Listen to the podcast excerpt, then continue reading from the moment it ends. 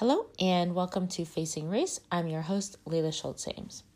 So, what do Russia and the US have in common? Well, they're the two countries with the highest incarceration rate. And in America, the majority of those incarcerated are people of color. Stay tuned to find out why.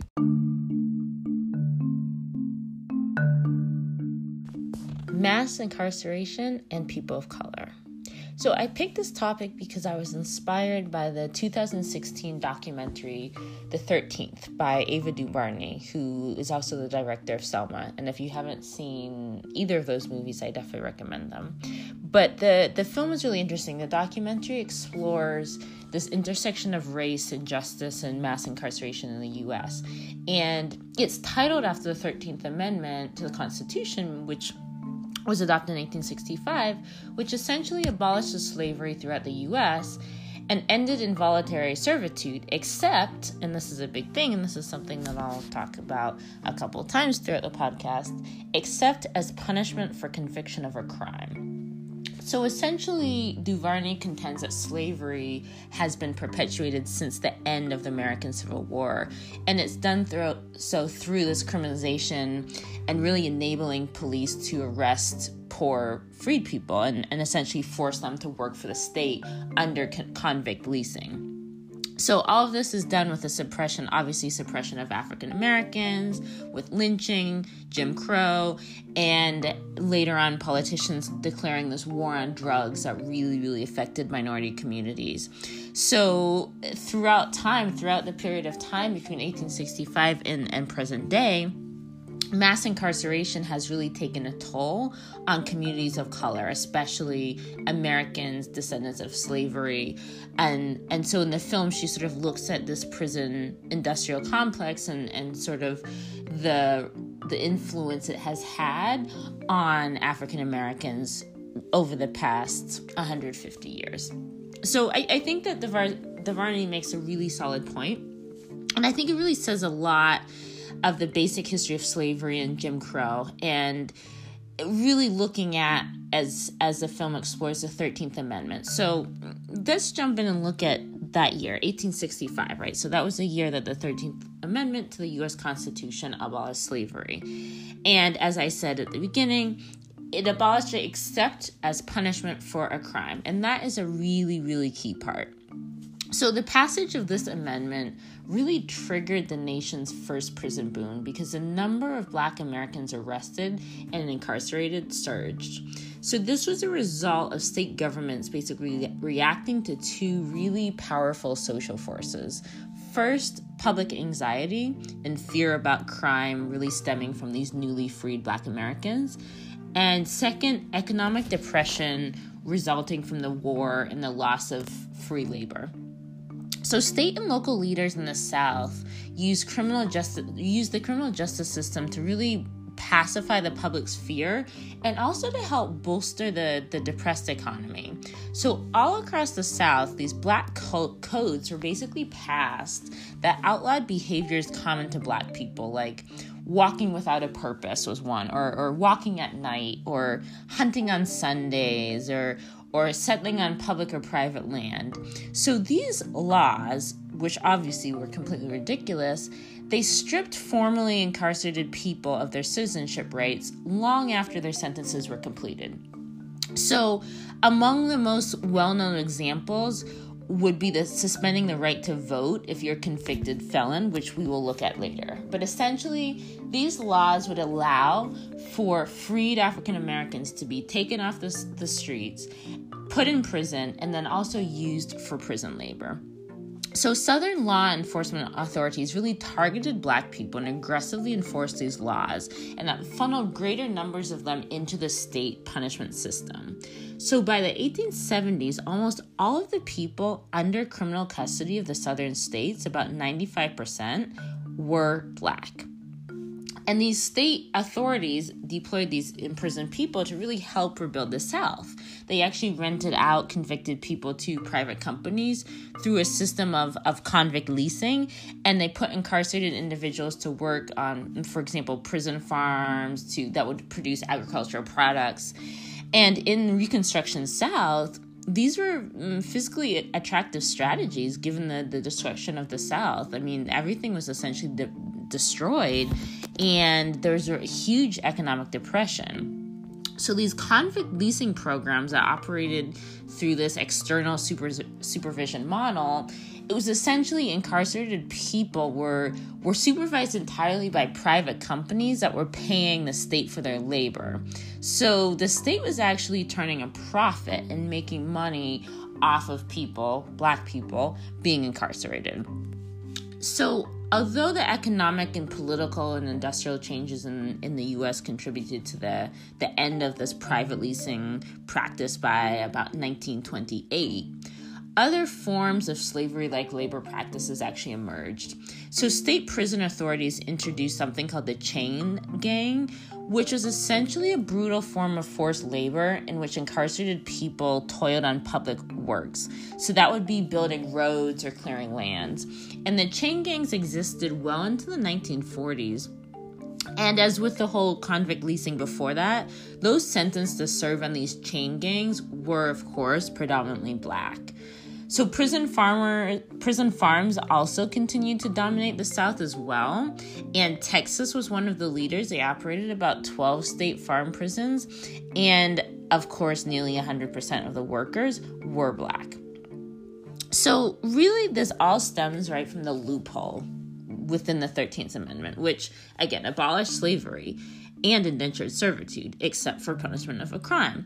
So, because of this, states really did everything they could to exploit that.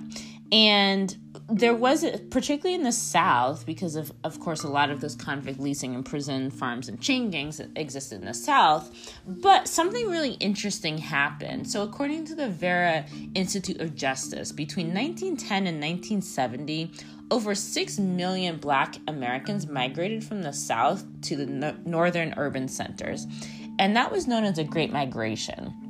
So, this movement of people dramatically transformed the makeup of both the South and the North because in 1910, 90% of black Americans lived in the South, but by 1970, that number had dropped to 50%.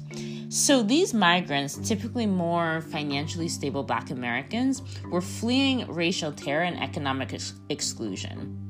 So the influx of people overlapped with the waves of immigrants from the southern and eastern Europe uh, areas who continued to disembark and, of course, settle across the country throughout the, the 21st century, throughout the first half of the 21st century.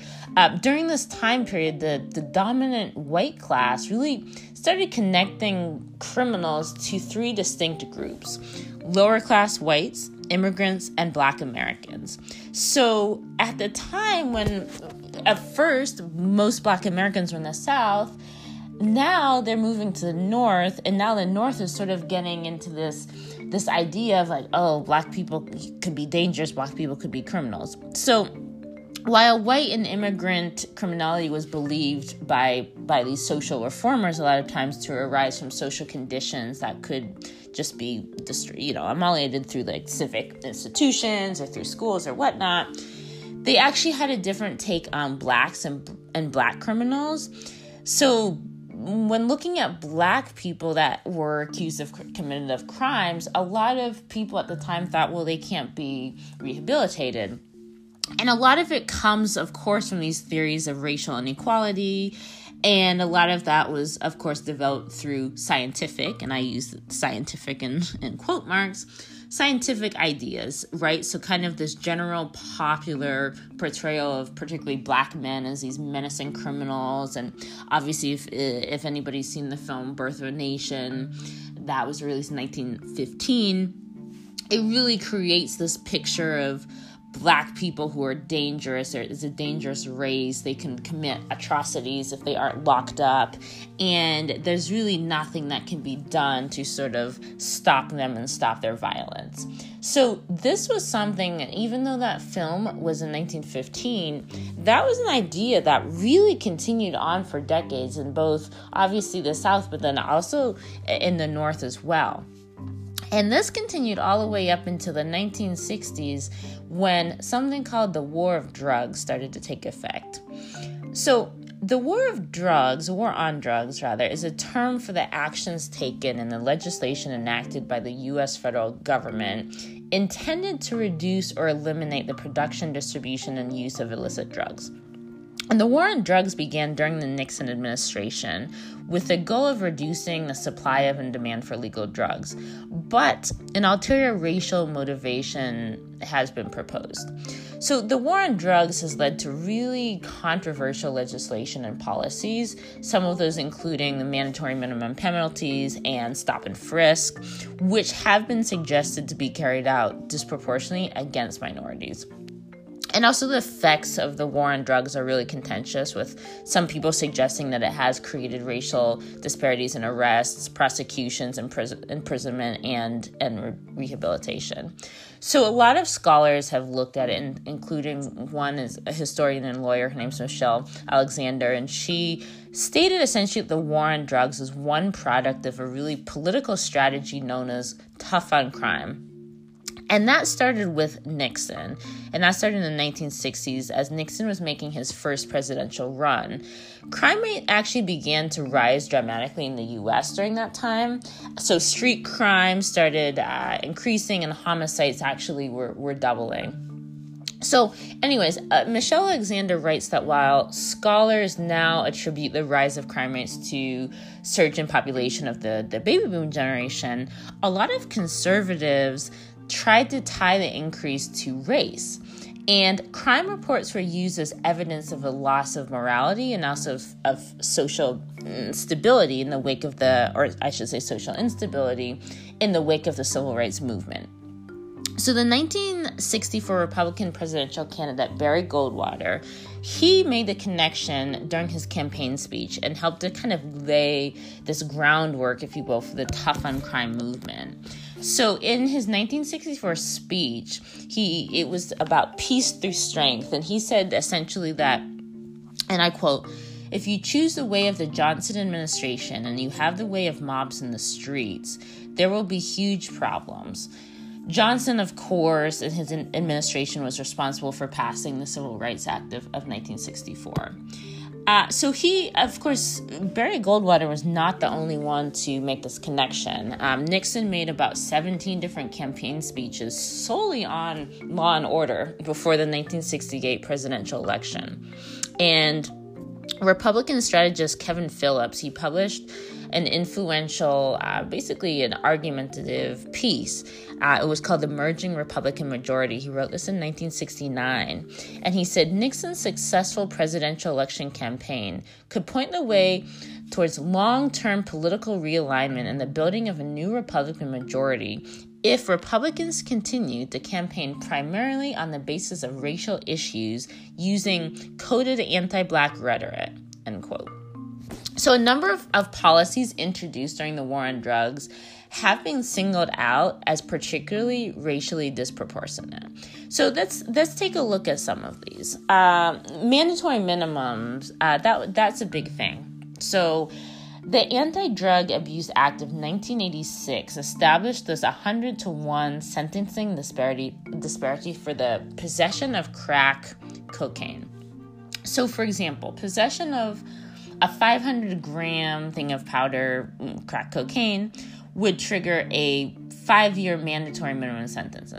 But it took possession of five grams of crack cocaine to trigger the same mandatory minimum penalty. So, in addition, the Anti Drug Abuse Act of 1988 established a one year mandatory minimum penalty for single possession of crack cocaine, which made crack cocaine the only controlled substance for which a first possession offense actually triggered a mandatory minimum penalty. And of course, in, in 1992, when they started looking at studies, several studies found that the mandatory minimum sentencing caused blacks and Hispanics to receive, receive more severe sentences than their white counterparts. And a couple years later, in 1995, the U.S. Sentencing Commission actually delivered a report to Congress and they concluded that because 80% of, of crack offenders were black, and I should also point out that 80% of cocaine users are white, uh, an estimated one third of black males, black American males, will spend time in federal or state prison at some point in their life. And a lot of that, according to the Sentencing Commission and according to a lot of studies that were done, a lot of that stems from crack uh, arrests. So that number is actually is more than double the rate from the 1970s, and it's also over five times higher than the rate of white males. So really, within the last few decades, ever since the war on drugs has has really kicked off we've noticed a huge huge difference so essentially what's driving the imprisonment of black men well i mean arrest data shows a really striking and obvious trend that arrests of blacks uh, black men has actually fallen for a lot of violent and property crimes but it has increased dramatically for drug related crimes. So as of 2011 when they did a couple studies drug crimes comprised of about 14% of all arrests and this miscellaneous category that sort of includes drug paraphernalia possession and all that that type of thing accounts for an additional 31% of all arrests. But just 6% and 14% of arrests for violent crimes and property crimes respectively. So the war on drugs did essentially well what nixon and others hoped it would do. It locked up people of color.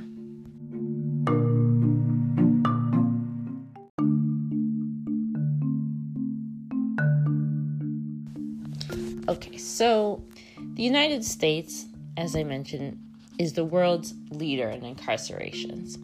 So, right now, there are 2.2 million people in, in our nation's prisons and jails, and that's a 500% increase over the last 40 years. And changes in law and policy, not changes in crime rates, ex- explain most of these increases. And according to the Sentencing Project, the racial impact of, of mass incarceration, sentencing policies, implicit racial bias, and socioeconomic inequality really contributes to the racial disparities at every level of the criminal justice system. So, okay, today, people of color, and that's not just African Americans, that would be uh, African Americans, Latinos, um, Asian Americans, etc., make up about 37% of the US population. But we make up 67% of the prison population. And overall, African Americans are more likely than white Americans to be to be arrested. And once they're arrested, they're way more likely to be convicted. And once they're convicted, they are way more likely to face stiff sentencing. Black men are about six times as likely to be incarcerated as white men, and Hispanic men are more than twice as likely to be incarcerated as non Hispanic men. And so, strict sentences don't only affect black men, it also has an impact on women as well. It has an impact on their families and it has an impact on the community. And a lot of it comes down to structural racism because that really exposes a lot of black women and children to the harmful stressors that would be associated with the criminal justice system. And actually, interesting enough, too, the number of incarcerated US women has overall like actually increased dramatically in the recent decades. It was at about, and this is again according to the Sentencing Project, it was at about 26,000 in 1980 now it's at about 219,000 in 2000 uh, well when the study was done it was 2017 so perhaps unsurprisingly right the spike of, of female incarceration has disproportionately affected black women, especially very young black women. So, black women are overall about twice as likely to be imprisoned as their white counterparts. And if they're between the ages of 18 and 20, so really, really young, they're about three times more likely to be imprisoned as, as their white counterparts. And if this current incarceration trend continues, they're saying about 1 in 18 black women will be imprisoned at some point in their lifetime. So a lot of times we don't realize that, we don't think about that because obviously the numbers of black men that are, are disappearing and being uh, put in prison and all of that is, is huge. But the numbers for black women are also increasing as well. And black women and, and their families, especially within those younger generations, are are also more likely than their white counterparts to have some type of indirect contact with the criminal justice system through the incarceration of a household member. So there's been a couple uh, studies that are uh, that have looked at this where African American across generations had more than twice the odds of having an incarcerated member, whether it's a, a parent or a brother or a cousin or something like that. They have way more likelihood of having that than than white children and this is even this is true even after controlling income levels geography uh, family history of addiction mental illness abuse etc so this the reason i say this and the reason i also talk about this too is that even after the family member has served time in prison, it still has a huge effect on the families and it has a huge effect on the community as well. There's still a lot of lasting issues after that person has served their time in prison. And one issue that I wanted to touch on is disfranchisement. And this is essentially when you're the when suffrage is taken away, that it would be the right for somebody to vote. is taken away from a person or a group of people through practices or prevention, basically, of a person exercising their right to vote. So Black Americans of voting age are more than four times as likely to lose their voting rights than the rest of the adult population.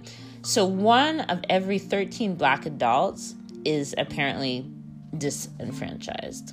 And a lot, of, and I know that certainly some of this is changing because there are actually states that are um, doing away with their their laws that basically prohibit somebody from voting if they have been locked up. And so some states, uh, Virginia, Kentucky, Tennessee, and until very recently, uh, Florida, uh, they had very, very huge rates. Uh, it was one in five blacks are actually not able to vote. So in total, there's been about, they estimate about 2.2 million black citizens were banned from voting and 38% of the of those who are not able to vote in America are black. So certainly this is is really affecting the black community and and we know that voting is important. Obviously, we're several weeks away from from a really big election and not only is voting something that as Americans we feel like okay, this is our inherent right to do, but voting is also a way to put people on whether it's a local government or national government to basically pick people that represent you. So if you're a person of color and you're in your communities, you're and you really want to have people of color uh, in in office or you want to have women in office, but you can't vote, it's hard to see a change in your community. It's hard to really make a difference. There are actually, interesting enough, there's two states in the US that actually allow people in prison to vote, and those states are Vermont and Maine. And coincidentally, they also happen to be the two whitest states in the country. So, in many other states, incarcerated people are stripped of their vote, but they remain counted as part of the population. And so this is in, this is interesting because then they count towards the electoral college, but they aren't actually able to to contribute. They're not actually able to vote and have a voice. And there's again there's been a couple studies there's one that was done in 2003 that found the larger the state's black population the more likely the state was to pass the most stringent laws that would permanently deny people convicted of crimes the right to vote and i have to say that that America, this is one of those things that America really is isolated on this issue, and I don't mean that in a good way at all. South Africa, Canada, Ireland, and even here in Spain, they actually allow everyone in prison to vote. Germany does disenfranchise people for certain offenses like treason, but it's only for maximum of five years. Uh, Finland and New Zealand, they also do that as well, but it's only it's a couple years, and then I believe France, they have certain rules about uh, I think how long you are disenfranchised and also what your crime is. So when we sort of compare America to these other countries, I think one thing becomes really clear the only reason our practice resulted in racial disparity is that we designed it that way. So, we have a lot of work that needs to be done and we have we really need a justice system that has different responses for different solutions so i think that shifting gears to treatment pre- prevention long-term public safety solutions as appropriate and i think this also means taking a practical approach to the criminal justice reform we can decrease crime, we can enhance public safety, we can make more responsible uses of our resources. I think, in particular, there's a couple things that we should do eliminating mandatory minimum sentences and cutting back on excessively lengthy sentences. For example, uh, by imposing, I don't know, maximum a 15 year prison sentence or or something like that. Mandatory minimum sentencing, particularly in the case of something like crack cocaine, which I'm no expert, but I mean, I don't think it's it's that much worse than regular cocaine, and yet it carries a, a, far more strict punishment. I think that's something that can be changed. I think shifting resources to community based prevention and treatment for substance abuse would be great uh, maybe investing in interventions that would really promote strong youth development and also respond to crimes committed by youth in age appropriate evidence based ways. So i mean we i think we've all seen a lot of things uh, in the news recently of of young children 12 years old in school and police coming in and arresting them for for doing the things that kids do or or or just different things that are not age appropriate uh, punishment. I think really examining and addressing the policies and practices, conscious or, or not, because sometimes it's not conscious, that contribute to racial inequality at every single stage of the justice system. So, again, it's not just the fact that black people are getting arrested at higher rates, it's that once they're in that system, they're oftentimes going to get uh, longer sentences. They're going to get uh, worse punishment. So I think really addressing that at every single point of the justice system is huge. And really removing barriers that make it harder for individuals with criminal records to turn their lives around. So, one thing is, I think, the voting.